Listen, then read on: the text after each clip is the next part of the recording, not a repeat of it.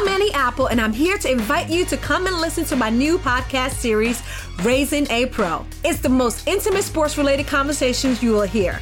Each week, we explore the journeys of some of your favorite NFL players through the eyes of those that know them best. From Joe Burrow, DeAndre Hopkins, Miles Garrett, Ezekiel Elliott, Nick and Joey Bosa, just to name a few. With exclusive insights and information, we leave no stone unturned. Subscribe now to Raising a Pro on your favorite podcast app. HD Smartcast. You are listening to an HD Smartcast original. आइए मैं राना सफी आपको ले चलती हूँ इतिहास की अनदेखी गलियों में मेरे पॉडकास्ट अनजाने रास्ते के ज़रिए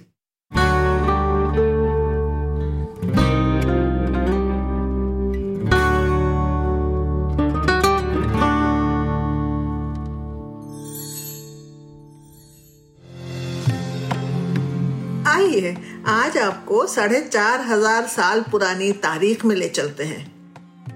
शायद ही कोई बच्चा होगा जिसने इंडस वैली सिविलाइजेशन या जैसे आजकल उसको हड़प्पन सिविलाइजेशन का नाम दिया है, न सुना होगा उसके बारे में। स्कूल में तारीख की किताबों में ये मौजू पहले ही साल में पढ़ाया जाता है। और हम सब इसको बहुत ही शौक से पढ़ते हैं। 1921 में सर मोटिमर व्हीलर ने हड़प्पा में खुदाई की और इस सिविलाइजेशन को खोज निकाला। इसी शहर की वजह से हम इसे हड़प्पन सिविलाइजेशन कहते हैं।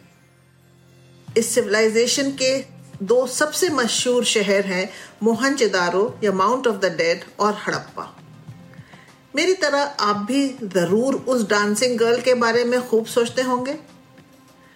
जब कुछ साल पहले मैं उस छोटी सी ब्रॉन्ज की मूर्ति से आमने सामने हुई, आँखें दो चार हुई दिल्ली के नेशनल म्यूज़ियम में तो मेरी खुशी का ठिकाना ना था। मानो मैं अपने बचपन में चली गई। और फिर वही एक स्कूल गर्ल एक स्कूल की छात्र उस डांसिंग गर्ल के बारे में सोचने लगी। क्या करती थी वो? क्या सोचती थी वो? 1973 में मशहूर ब्रिटिश आर्कियोलॉजिस्ट मोटीमा व्हीलर ने, जिन्होंने इसकी खुदाई की थी, उन्होंने इसको अपनी फेवरेट स्टैचुएट बताया और कहा she is about fifteen years old I should think not more but she stand with bangles all the way up her arm and nothing else on a girl perfectly for the moment perfectly confident of herself and the world there is nothing like her I think in the world कहते हैं कि ये पंद्रह साल के आसपास की होगी और ये खड़ी हुई है बहुत कॉन्फिडेंस के साथ, आत्मबल, आत्मनिर्भरता के साथ और हाथ में इसके चूड़ियाँ हैं, पूरे हाथ में। वो तो जब आप देखेंगे तो आपने देखी होंगी उसकी चूड़ियाँ। वो कहते हैं इस तरह की कोई दुनिया में और कोई भी स्टैचू नहीं है। और सच, जब मैं वहाँ थी तो मुझे भी ऐसा ही लगा।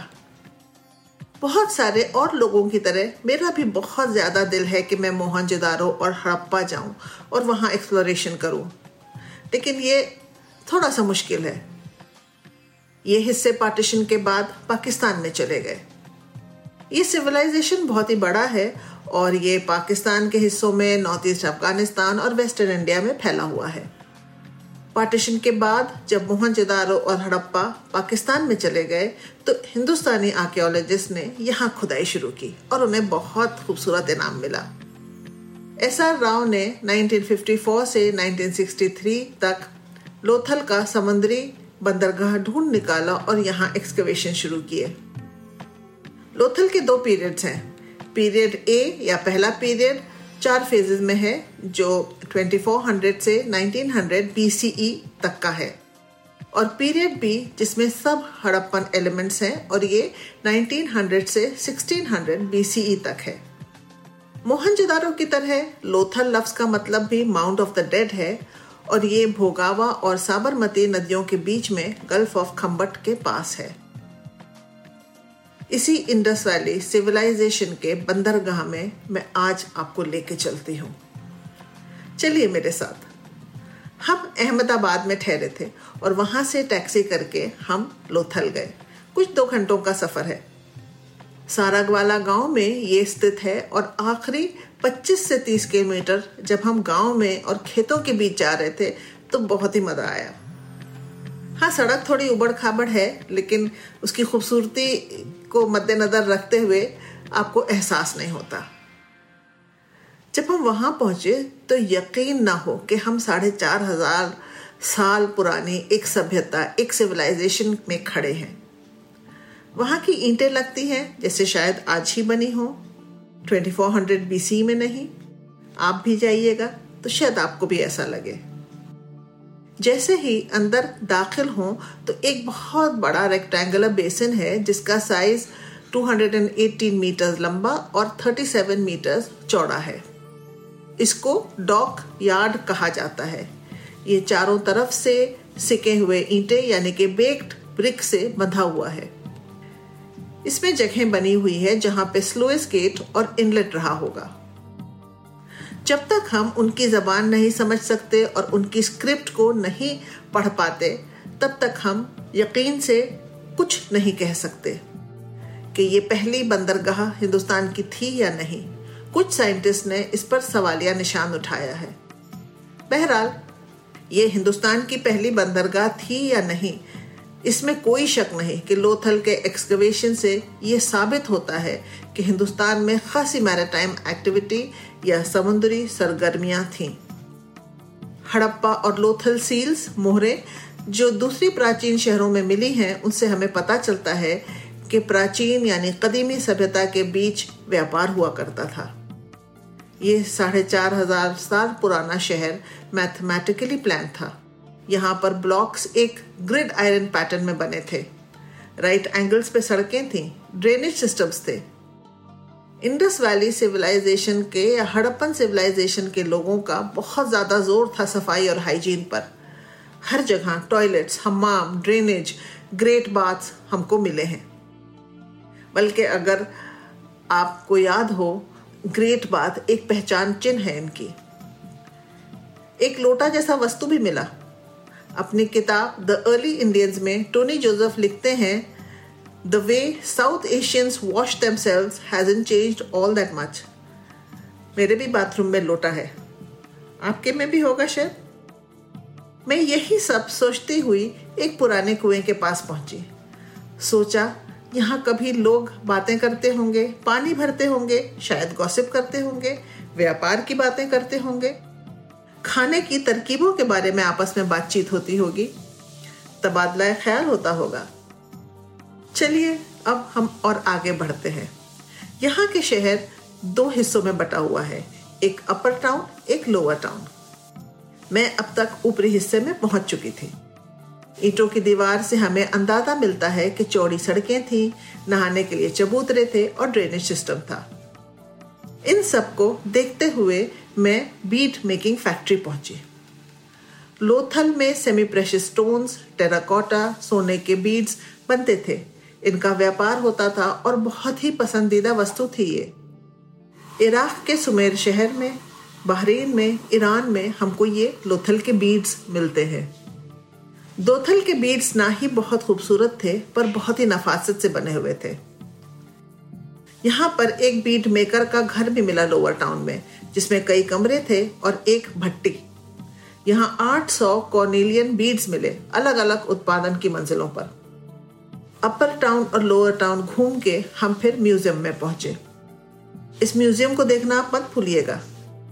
उसमें ये सब समझाया गया है कि किस तरह से बीड्स बनते थे, कैसे वो शहर मिला, किस तरह से उसका वो बंदरगाह इस्तेमाल होता था। एक ऑडियो विजुअल रूम भी है जहाँ फ़िल्म के ज़रिए भी ये समझाया गया है। म्यूज़ियम में बीड्स बहुत ही अद्भुत है और आपको चकाचौंध कर देने वाले हैं। इतनी सदियों पहले हमारे पुरखों के पास क्या क्या हुनर और कला थी? अच्छा डांसिंग गर्ल के साथ साथ आपने यूनिकॉर्न सील भी देखी होगी। उसके सामने खड़े होकर बहुत मज़ा आया। द अर्ली इंडियंस में टोनी जोसेफ लिखते हैं कि लोथल में एक वाज मिला था, जिसके ऊपर एक प्यासा कौआ घड़े के पास खड़ा हुआ है और उसके पास एक हिरन खड़ा देख रहा है। यही कहानी पंचतंत्रा में है।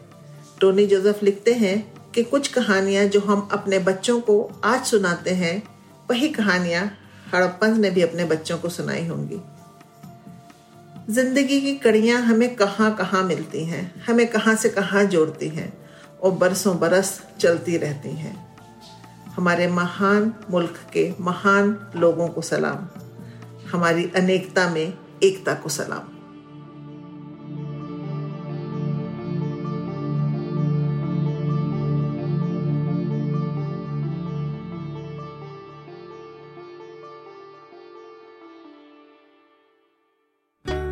अगर आपको ये एपिसोड पसंद आया हो तो हमें ज़रूर बताइएगा।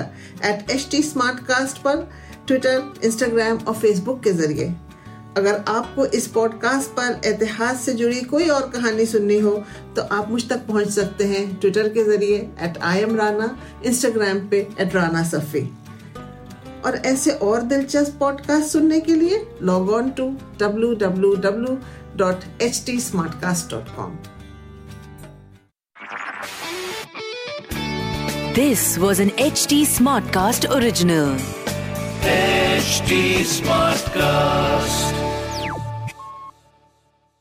I'm Annie Apple, and I'm here to invite you to come and listen to my new podcast series, Raising a Pro. It's the most intimate sports related conversations you will hear. Each week, we explore the journeys of some of your favorite NFL players through the eyes of those that know them best. From Joe Burrow, DeAndre Hopkins, Miles Garrett, Ezekiel Elliott, Nick and Joey Boza, just to name a few. With exclusive insights and information, we leave no stone unturned. Subscribe now to Raising a Pro on your favorite podcast app.